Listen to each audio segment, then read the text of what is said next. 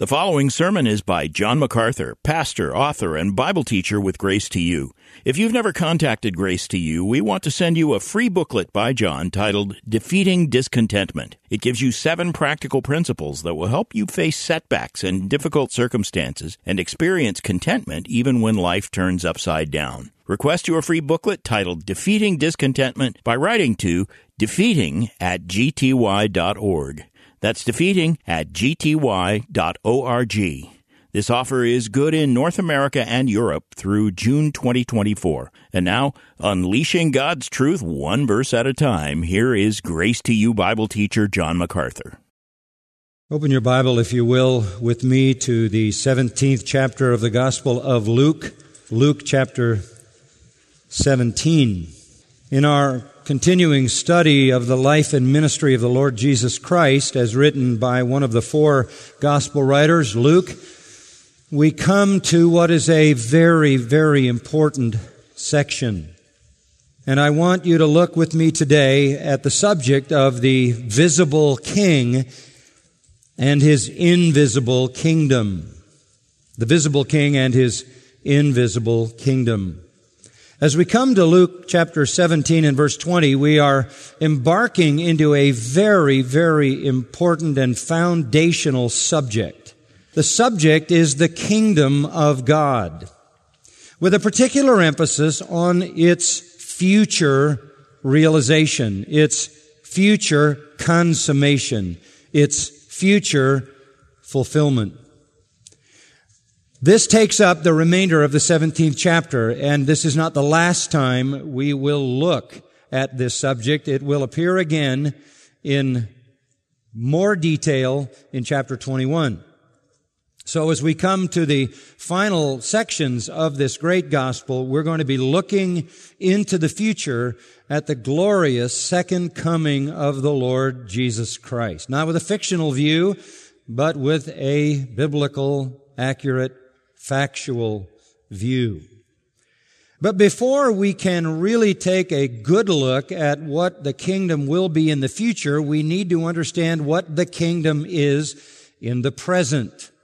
Before we can understand the future reign of the Lord Jesus Christ, we need to understand the present reign of the Lord Jesus Christ. And that is where we begin in verses 20 and 21. Verse 20 begins like this. Now, having been questioned by the Pharisees as to when the kingdom of God was coming, he answered them and said, the kingdom of God is not coming with signs to be observed, nor will they say, look, here it is, or there it is. For behold, the kingdom of God is within you. Now just the topic of kingdom and king is foreign to us. We've never had a king in the United States of America. In fact, we were born in a revolution against a king. We pride ourselves on never having been a monarchy. The fact of the matter is, most of the civilized world presently and for a long time does not exist under the rule of kings. There are still some royal families here and there in the world who are symbolic in terms of their royalty rather than actual in terms of their sovereignty. The world has moved away from kings, people with absolute supremacy, absolute authority, absolute power, absolute will, we don't live under people who are what we would call majesties, who can do whatever they like, whenever they like, with whomever they like, without any recourse. In fact, when we find somebody who rules like that, we usually call him a dictator. And he frightens us.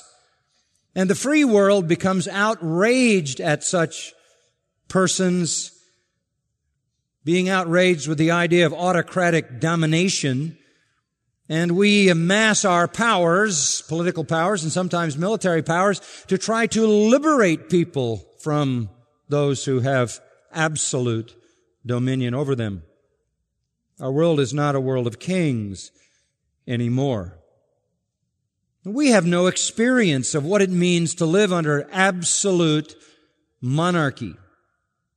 That's why the world is so horrified currently with North Korea and how hard it is for us to identify with one little man being absolutely sovereign.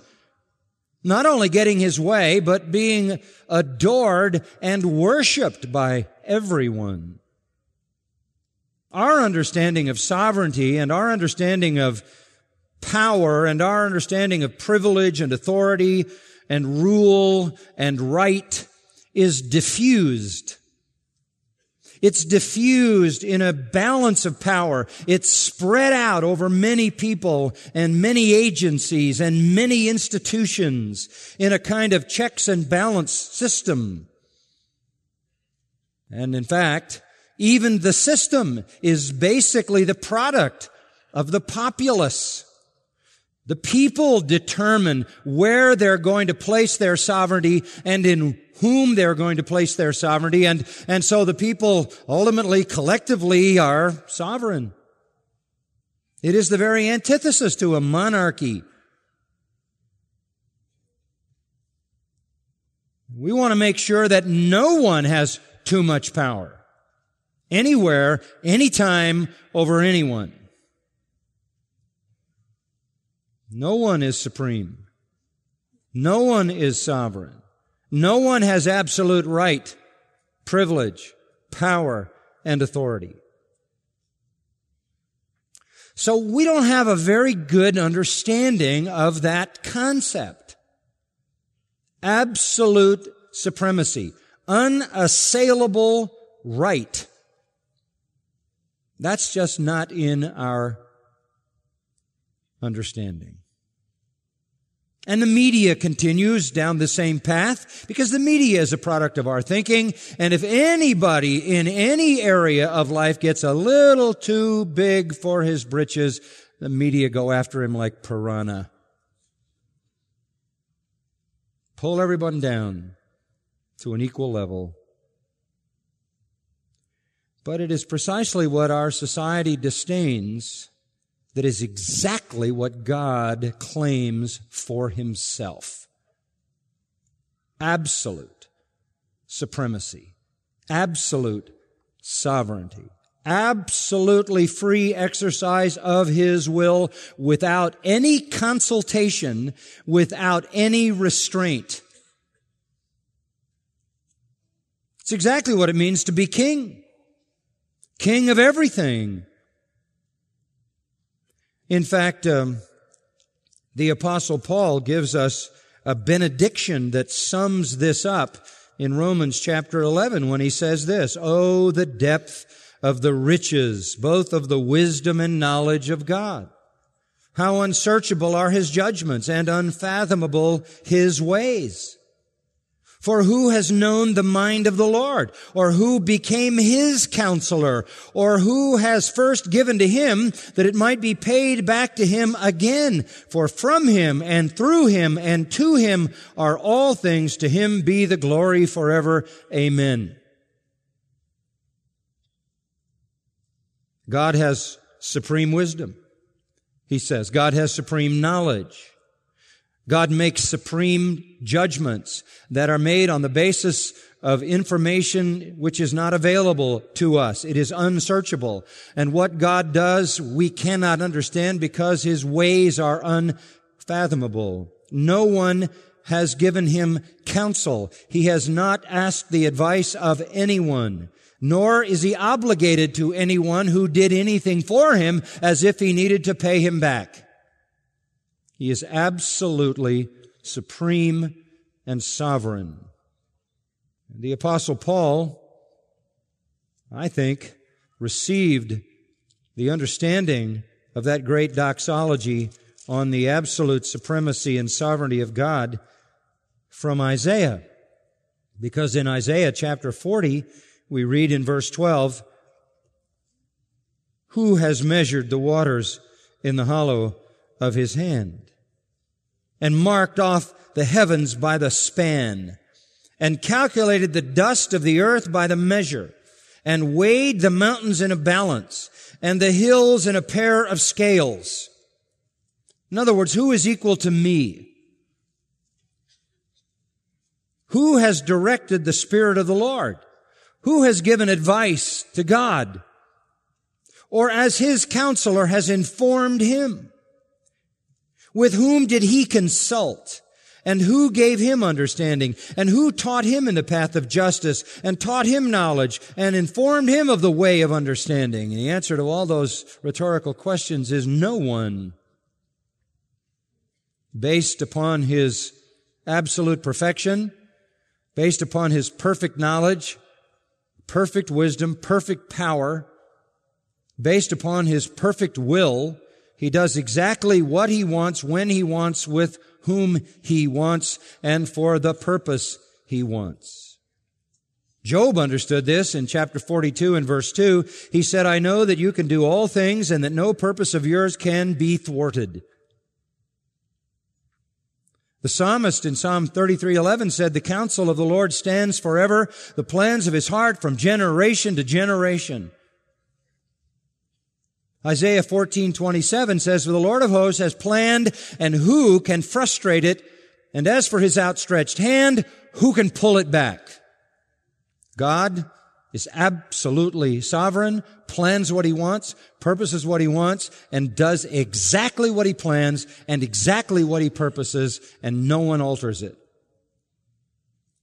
Again, the prophet Isaiah in the 46th chapter becomes a vehicle to reveal this same great truth. Verse 8, remember this and be assured. Recall it to mind, you transgressors.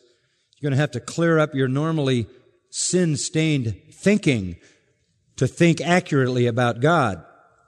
Remember the former things long past, for I am God and there is no other. I am God and there is no one like me, declaring the end from the beginning and from ancient times things which have not been done, saying, my purpose will be established and I will accomplish all my good pleasure.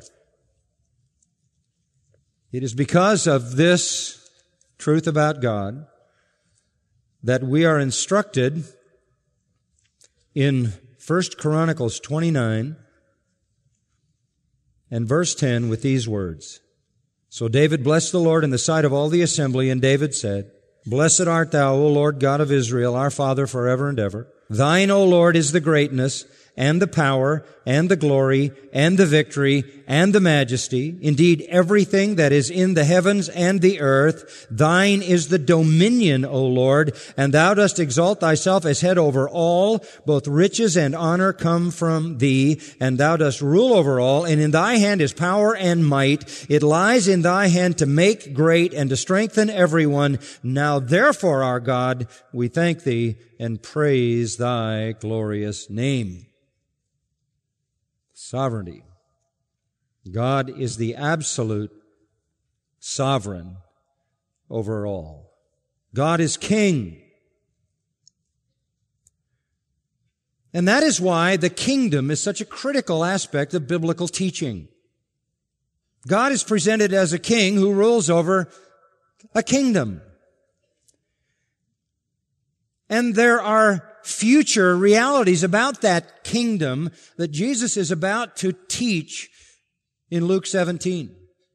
But in order for us to understand what he's going to say, we have to have a broader, more comprehensive understanding of the idea of the rule of God and his kingdom. So let's go a little deeper into thinking about the kingdom. We learn from scripture that God is sovereign over two realms. Two realms. And I'm going to be simple. I'm going to try to reduce it down so that you can understand it. It's profoundly important for us to grasp this. And so I'm going to take some time to lay the foundation, even though we're only looking at two verses. You really do need to understand this. It'll make all the rest of the future understanding of the kingdom rich for you to understand. There are two kingdoms. There is the material kingdom. There is the spiritual kingdom. That's the simplest way to understand it. There is the material kingdom and there is the spiritual kingdom. When God created out of his sovereign will, he made things material and he made persons spiritual. And he is king over both domains. Now, in order for us to understand his unfolding purpose in the world, it will help us to keep those two kingdoms in mind, or those two areas in which God exercises sovereign rule. First of all, there is the external universal kingdom over which he rules by creation. The external universal kingdom over which he rules by creation. Everything he created is under his sovereign power. Psalm 10:16, the Lord is king forever. Psalm 29:10, yes, the Lord sits as king forever. Psalm 103:19 The Lord has established his throne in the heavens and his sovereignty rules over all. He is the king of everything that he has created. Everything. Again, the psalmist in Psalm 145 says, They shall speak of the glory of your kingdom and talk of your power, the glory of the majesty of your kingdom. Your kingdom is an everlasting kingdom, and your dominion endures throughout all generations. This is the grand, universal, external kingdom of God by which he rules sovereignly over everything that he has made. It was a king who thought that he could compete with the sovereign of the universe, a king by the name of Nebuchadnezzar, who ended up being judged by God for attempting to steal the glory from God. He ended up as a raving maniac, seven years living like an animal. And when he finally came to his senses, he understood. And in Daniel chapter 4, Verse 34, we read, At the end of that period, I, Nebuchadnezzar, raised my eyes toward heaven, and my reason returned to me. This is where all reasonable people end up. If you're truly reasonable, you're going to say what Nebuchadnezzar says. I blessed the Most High, praised and honored Him who lives forever, for His dominion is an everlasting dominion. His kingdom endures from generation to generation. All the inhabitants of the earth are accounted as nothing, but He does according to His will in the host of heaven and among the inhabitants of earth. No one can ward off His hand or say to Him, What hast Thou done? And at that time, my reason returned to me. And my majesty and splendor were restored to me for the glory of my kingdom, and my counselors and my nobles began seeking me out. So I was reestablished in my sovereignty, and surpassing greatness was added to me. God gave him his little place in God's greater kingdom. Now I, Nebuchadnezzar, praise, exalt, and honor the King of heaven, for all his works are true, and his ways just, and he is able to humble those who walk in pride. This is the universal, external sovereignty of God over everything he has made. Everything, animate and inanimate, Everything material, everything spiritual in the universe is in this kingdom under Christ's rule. Every molecule, every atom, every component of an atom belongs in this kingdom. But as true as that is, this kingdom is in a state of rebellion. It is also cursed. It is cursed by sin, and that curse has stained this kingdom spiritually and materially. The universe is winding down. The second law of thermodynamics is operating. Entropy is in place. The universe is in the process of disintegrating. It is headed toward a disastrous dissolution in the uncreation described by Peter as all the elements of the universe melting with fervent heat in an atomic implosion. And so this universe exists groaning under the curse. The rebellion is not just manifest in the material part of this universal kingdom, but in the spiritual part as well, as there are demons who, having been thrown out of heaven and led by Satan, manifest their rebellion by designing ways in which they can thwart the kingdom of God. foolish as it may seem and useless as it is. And they have been aided and abetted by mankind who succumbed to the temptation of Satan in the garden, catapulting the whole human race into sin and rebellion. And so you have a whole humanity along with a host of angels who have rebelled against God. He is still sovereign over them. Might surprise you to know, but God is the devil's God. And God is the God of the demons as he is of all the ungodly sinners who ever live in this world. He is sovereign over them all. Even though his kingdom has been cursed, he cursed it. It has been judged, he judged it. And one day he will restore it. One day he will recover it. One day he will gain the paradise that was lost in the garden. But the discussion that Jesus has in this text of Luke 17 is not about that kingdom. Not really. It's about a kingdom that exists within that kingdom. God is king over the external, universal kingdom, which includes everything he has created. God is also king over the internal, personal kingdom, which includes everyone he has recreated. He is king universally by creation. He is king personally by revelation. He is king universally through what we could call natural revelation. He is king personally through special revelation, the revelation of scripture. So God rules the kingdom of the universe. God also rules the kingdom of the heart. He rules one by creation. He rules another by recreation through revelation, which is inscripturated. You can see the rule of God in His universal kingdom by just looking out there. That's Romans 1. So that everybody on the planet is without excuse if he doesn't see God, the Godhead, and His massive power and wisdom in the creation. God has revealed himself in that creation. So he is a king who has manifested himself. There is a form of revelation. It is that natural revelation in human reason and in the moral law written in the heart and the conscience that makes a man responsible for the knowledge of God as king over his created universe. But in that other kingdom, inside that larger kingdom, that smaller kingdom, where God rules personally over the heart, over the soul internally, not by virtue of creation, but by virtue of recreation. He rules there not through natural revelation, but through special revelation. And that's the scripture. In this kingdom, God is also king.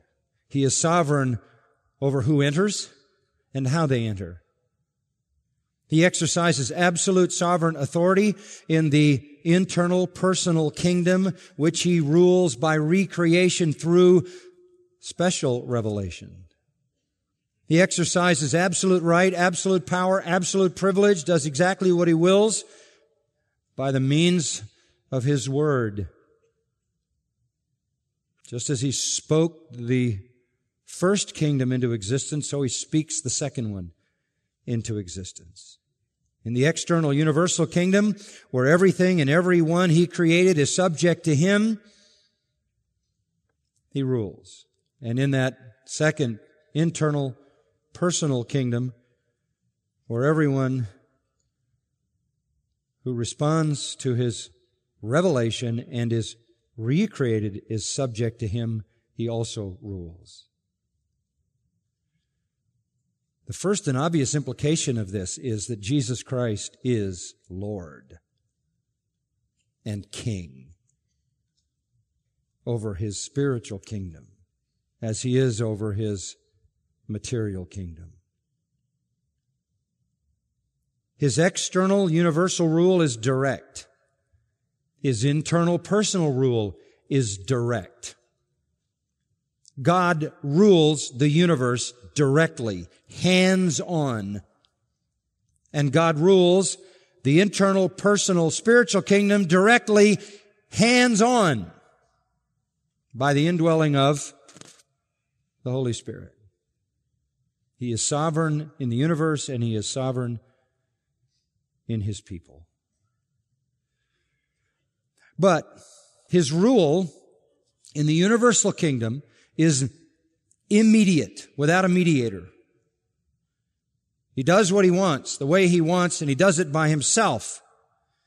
He controls everything in the created universe on his own. He brought it into being. He upholds it by his power.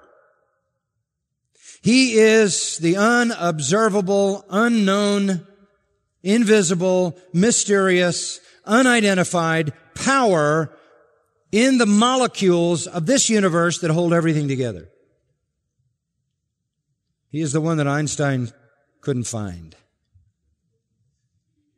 And neither can anybody else. He doesn't mediate his rule in the universe through anyone. It's direct and immediate. But in his personal kingdom, in the internal kingdom, his rule is also direct. He comes to live inside his own people. Hands on. We become the temple of the living God. But this kingdom has been mediated to us through mediators who brought us the revelation. The natural revelation, which is available to all, doesn't need a mediator. It's there for everyone to see with every day's life. But this special revelation, which can bring us into his internal, spiritual, personal kingdom and under his sovereign rule spiritually, the truth that ushers us into that kingdom is not brought to us through creation. It is brought to us through revelation. And for that, God chose mediators. Mediators. He spoke through mediators. He spoke through angels. The scripture says when he gave his law. But for the most part, he spoke through men, through people.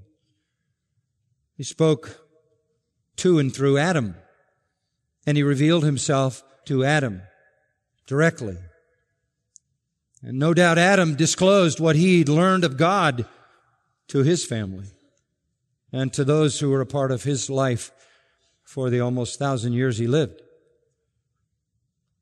Maybe it was Adam's instruction given to him by God that informed Cain and Abel the proper sacrifice, which being violated by Cain led to the first murder. But God revealed himself to Adam and through Adam.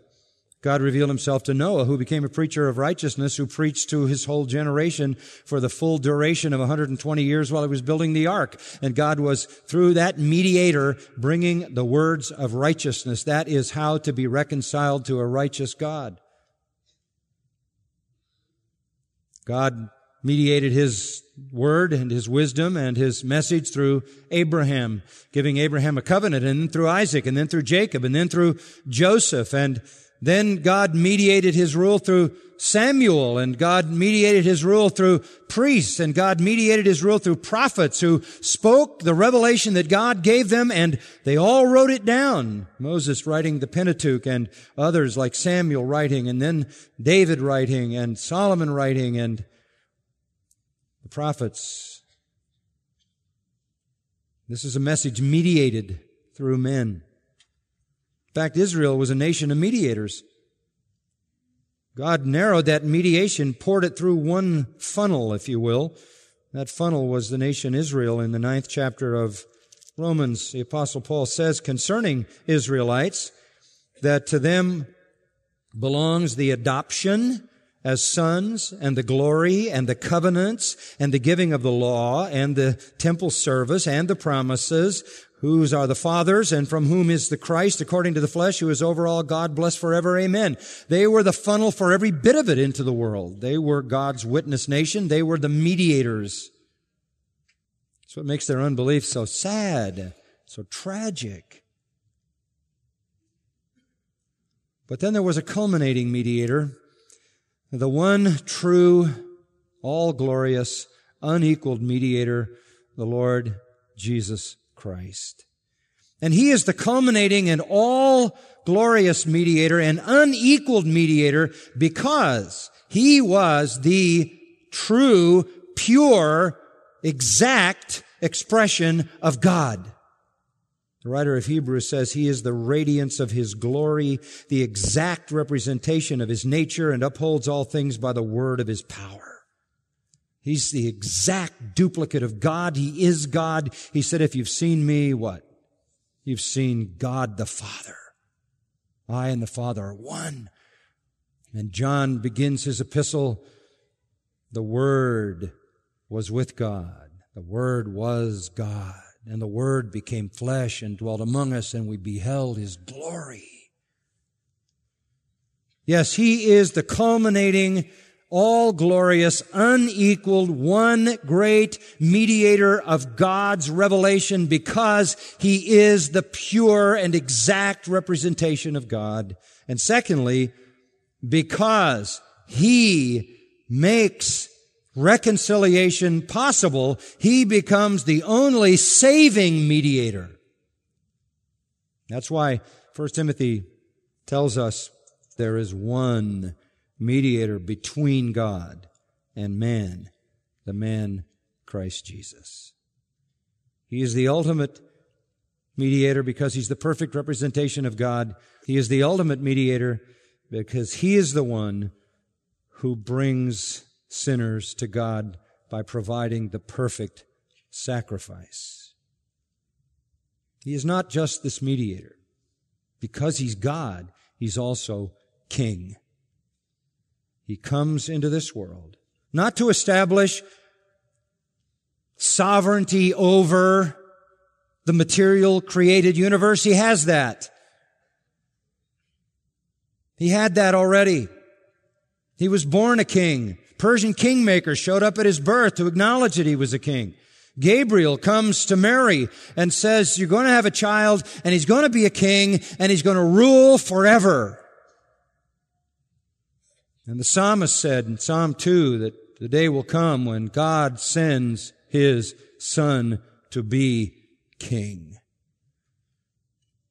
Isaiah said, a child will be born, a son will be given and universal government will be upon his shoulders.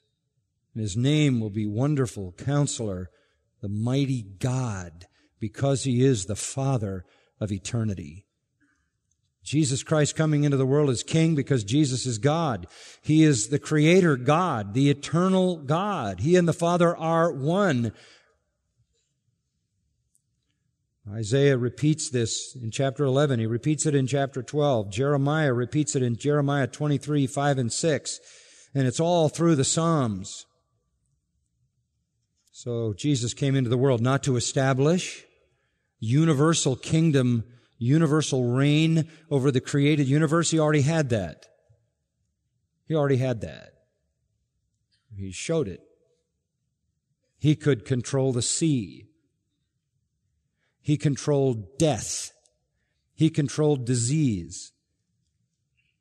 He controlled creation. He could create food out of nothing.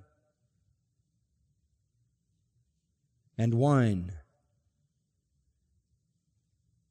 He was God and he had power over his whole created universe. He said, if I wanted to, I could have instantly here a legion of angels. He said, No man takes my life from me, I lay it down by myself. He wasn't looking for control over the universe. He came to establish a kingdom in the heart. Now, the problem is that's not the way the Jews saw it. The only thing they ever expected was the big, glorious kingdom as laid out in the Old Testament by the prophets. They had studied these prophecies diligently. They knew what the Old Testament promised. All of the um, all of the Jews, all of the Pharisees were basically premillennialists. Put it simply, they all believed the Messiah would come and establish a kingdom. They never believed anything but that. How could there be anything but that? They certainly weren't amillennialists. They didn't believe that a kingdom would just erupt somewhere and then when the kingdom was in full flower, Jesus would come. They didn't believe that at all. They all believed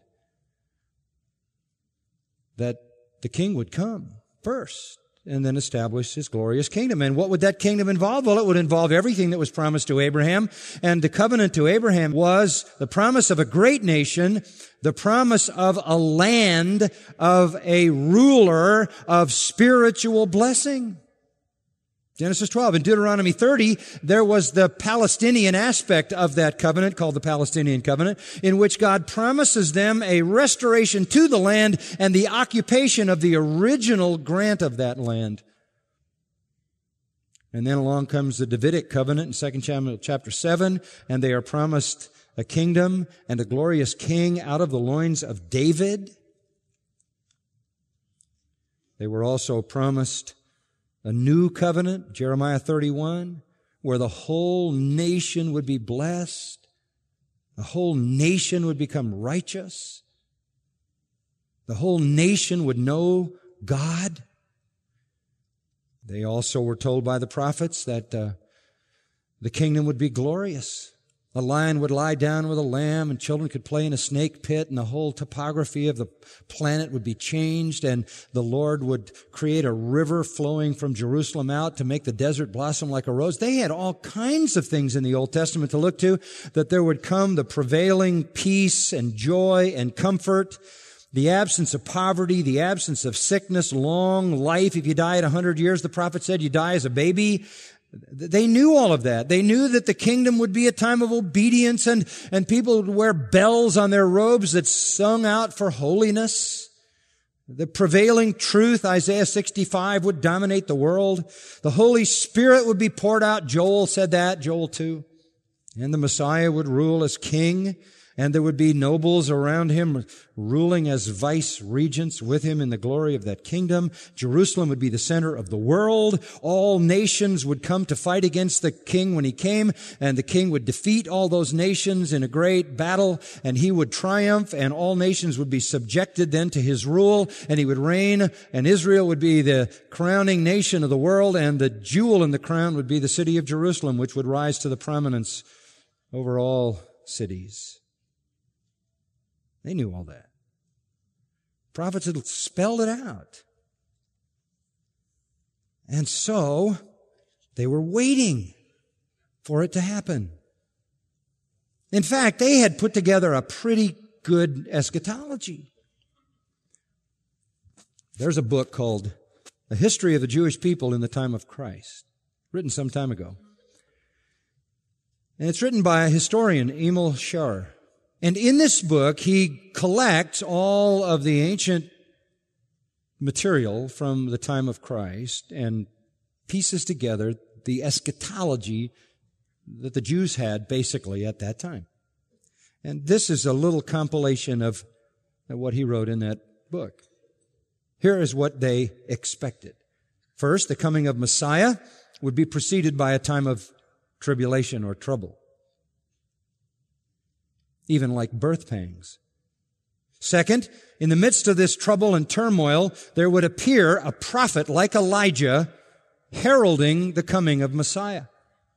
Thirdly, Messiah would establish his kingdom, age, and glory and vindicate his people. Fourthly, and they found this in the Sibylline oracles, the nations would ally to fight the Messiah. They would literally interrupt all other wars to come and fight against him.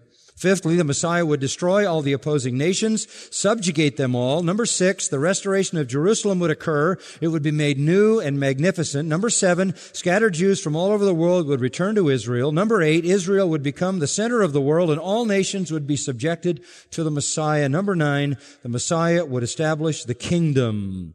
And the kingdom would be a time of eternal peace, righteousness, and glory. It's pretty good. It's pretty accurate. Tribulation, an announcement of the arrival of the Messiah, prophet before he comes like Elijah. He comes, the world fights him, he defeats them, he sets up his kingdom, restores Jerusalem, gathers his people, his sheep from all over the world. Israel becomes the center of the world, Jerusalem the throne from which he reigns. And it goes into a kingdom that is forever a kingdom of peace, righteousness, and glory. That's pretty good eschatology. That's my eschatology. And some people say somebody invented this in the 1800s. These expectations on the part of the Jews were drawn from Old Testament teaching and they were embellished by extra biblical writers. They got a little carried away. The basic eschatology is pretty sound. And remember, they didn't see two comings. They only saw one. Their idea was all Jesus needs to do is show up and do this.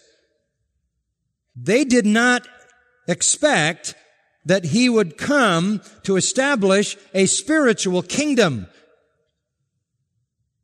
They weren't looking for an internal kingdom. They weren't looking for a spiritual kingdom. Put it simply, they weren't looking for a savior because they didn't need to be saved. And that's why his message was so offensive. It wasn't that they didn't want the kingdom. It wasn't that they didn't like to hear him talk about the kingdom. It wasn't that they weren't looking for a king. It was the kind of kingdom he was talking about that agitated them. They tried on a number of occasions to force him to be a king, didn't they? And he had to prevent that from happening. In their minds, they'd had enough tribulation. They were living through the tribulation. They've had enough. The time was right for the king and the kingdom. They were weary of the subjugation and the oppression of a series of conquerors who had occupied their land, currently the Romans. And when Jesus came along, he just couldn't be the Messiah because where was all the hoopla? Not only did he not knock off the Romans and establish his throne, but where were all the signs in heaven?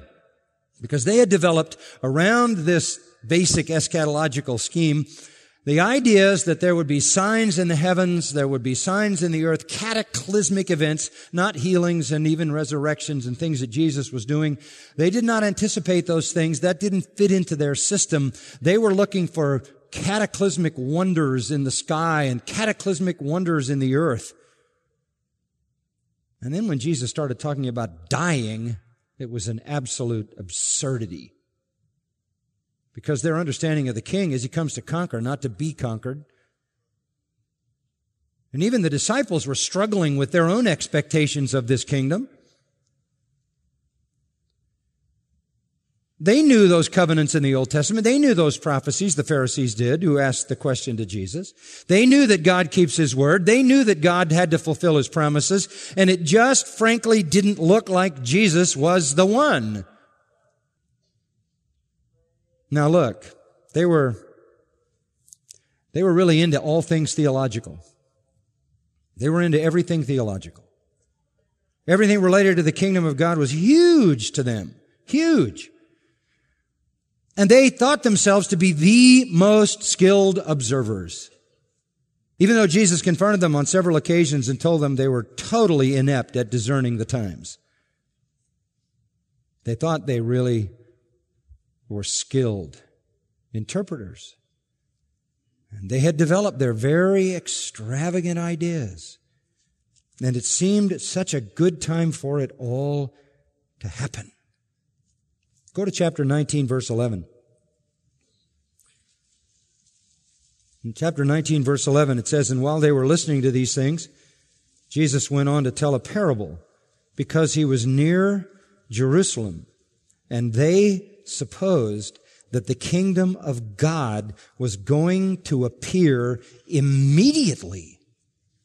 Sure. If he's the Messiah, and now you remember as he gets nearer Jerusalem, there's this uh, wave of enthusiasm around him based upon the resurrection of Lazarus. Maybe he is the one. Maybe when he comes in Jerusalem, the cataclysms will happen, the earth will shake, and the sky will do its thing, and all those signs will burst upon us.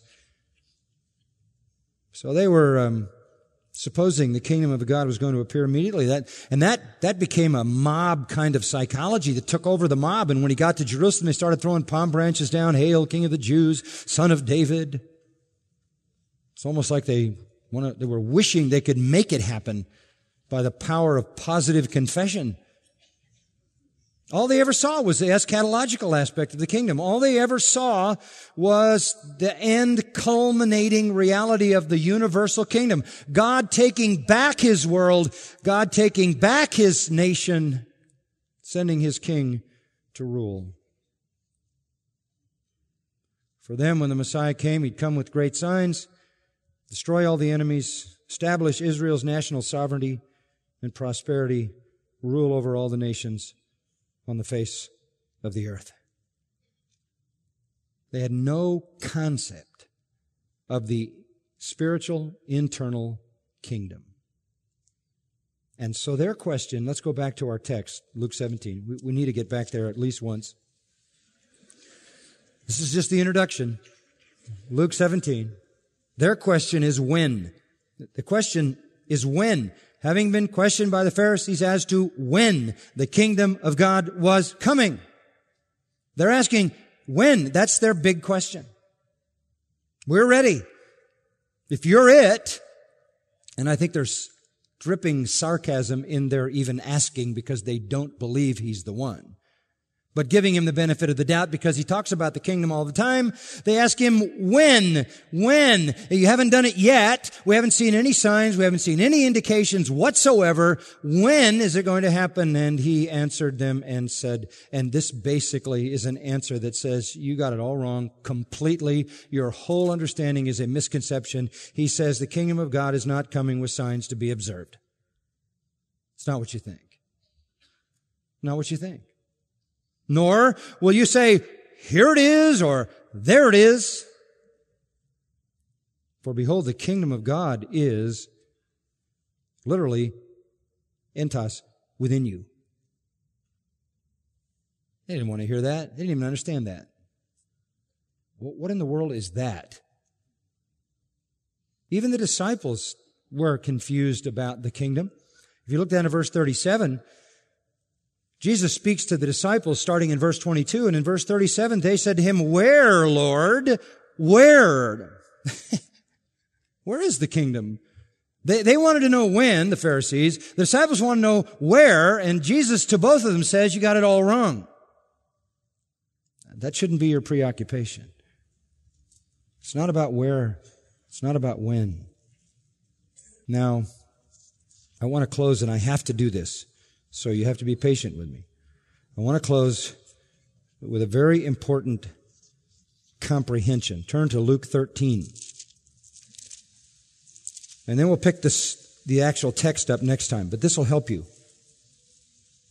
Verse 18 of Luke 13. Therefore he was saying, what is the kingdom of God like? How can, how can Jesus himself describe the kingdom? What's it like? And to what shall I compare it? I know what you all think. I know what your eschatology is.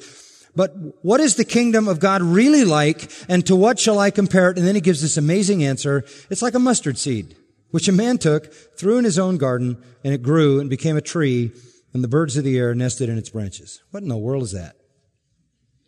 Well, uh, a mustard seed was what? The smallest seed in the garden, right? Of all the seeds. And out of that smallest seed, comes this massive tree that could be as high, as big as 25 feet in, in diameter. And, uh, birds could live in it. That's how big it was. And the point Jesus is saying, what's a kingdom like? It starts small and it gets bigger and bigger and bigger and it grows and it progresses. Now let me help you to understand this. The kingdom of God begins in the heart of all who believe. And it collectively grows and grows and grows until it finally is fully realized in its millennial glory, which is the final phase of the expanding, growing kingdom on earth. That's what he's saying. And he says it again. The next verse, verse 20. And again he said, to what shall I compare the kingdom of God? It's like leaven, which a woman took and hid in three pecks of meal until it was all leaven. What does leaven do? What's the word? Permeate. And cause to expand. And so what Jesus is saying is, look, I begin with a spiritual kingdom in the heart, which is now realized and it expands and moves and becomes greater and greater until one day it will cover the whole earth in the millennial glory when Christ comes to reign. In his first coming then, he establishes the internal spiritual kingdom. And at his second coming, he takes that to its consummated end in the glory of the millennial kingdom. And then watch this. After that, this whole universe as we know it is destroyed. And he creates the new heaven and the new earth in which eternally and for the first time since the fall, both kingdoms are merged into one. That's basically the big picture of the kingdom. Now that's just starting this text. Next time, we're going to see how powerful our Lord's words are. Father, we thank you for your truth and its consistency. Fill our hearts with anticipation of what it means to have you as king on the inside and what it will mean one day when you reign as King of kings and Lord of lords over the whole earth, and then that merges into the eternal state and into your everlasting kingdom, where all that is material and spiritual will forever be perfect. Amen. You've been listening to John MacArthur, Bible teacher with Grace to You. For free access to all of John's lessons and a listing of study Bibles and books available for sale, visit Grace to You's website at gty.org. John MacArthur and Grace to You reserve all copyright protection under applicable law. Our copyright policy is available at gty.org and it includes instructions for and limitations on duplicating this digital file.